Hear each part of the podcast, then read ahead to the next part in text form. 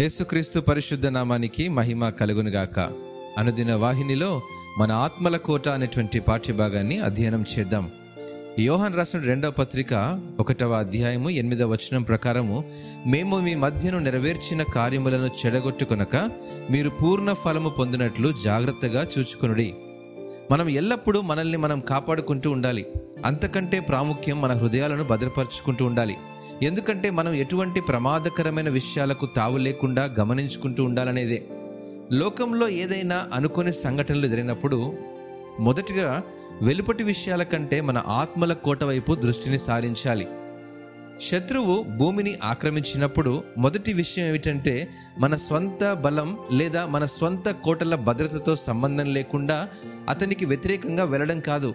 కానీ మన కోటలు చక్కగా ఉండేలా చూసుకోవాలి. లేదా మనం వాడి దాడుల నుంచి సంరక్షించుకోవాలి.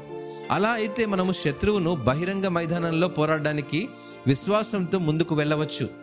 లోకంలో జరిగే విపత్తు పరిణామాలపై దృష్టి నిలపడం కంటే ఒక క్రైస్తవుడు చేయవలసిన మొదటి పని తన స్వంత హృదయాన్ని జాగ్రత్తగా చూసుకోవడమేనండి. దేవుని ద్వేషించేవారు క్రీస్తును తిరస్కరించేవారు పాపభరితమైన ప్రపంచంపై దేవుని అనివార్యమైన తీర్పు వైపు ప్రపంచం ఉరుములు మెరుస్తున్నప్పుడు ఒక వక్రీకృత సువార్తను ప్రకటించడం లేదా వివేచన లేని ప్రజలను మోసగించే తప్పుడు బోధకుల సంఖ్య రోజురోజుకు పెరుగుతోంది.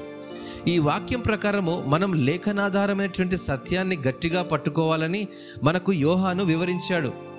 అదేమిటంటే యేసు దేవుని కుమారుడని ఆయన మొదటి రాకడలో నిజమైన మనిషిగా భూమిపైకి వచ్చాడని అతను లోక పాపం కోసం బలి అర్పణగా వచ్చాడని అతను పాపం తెలియని మనిషిగా అవతరించాడని తద్వారా అతను తన రక్తాన్ని చిందించి లోకం యొక్క పాప విముక్తికి వెల చెల్లించడానికి లేదా పడిపోయినటువంటి వారిని తిరిగి దేవునితో సమాధానపరచడానికేనని గ్రహించాలి.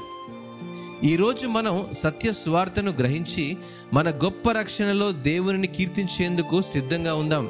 కోల్పోయినటువంటి వారితో ఈ సువార్తను పంచుకోవడానికి రోజువారి జీవితంలో దాన్ని అధ్యయనం చేయడానికి మనల్ని మనం దేవునికి ఆమోదించినట్లు చూపించడానికి కృపలో క్రీస్తును గురించిన జ్ఞానంలో ఎదగడానికి ఆయనపై మనకున్న నిరీక్షణకు సమాధానం ఇవ్వడానికి సిద్ధంగా ఉండేలా యేసు ఏ రోజు తిరిగి వచ్చినా మనల్ని తనతో పాటుగా తీసుకెళ్ళాలని సిద్ధంగా ఉండేలా దేవుని కీర్తి కోసం మనం సంసిద్ధులమై ఉందాము. అట్టి కృప ప్రభు మనందరికీ దయచేయునుగాక. Amen.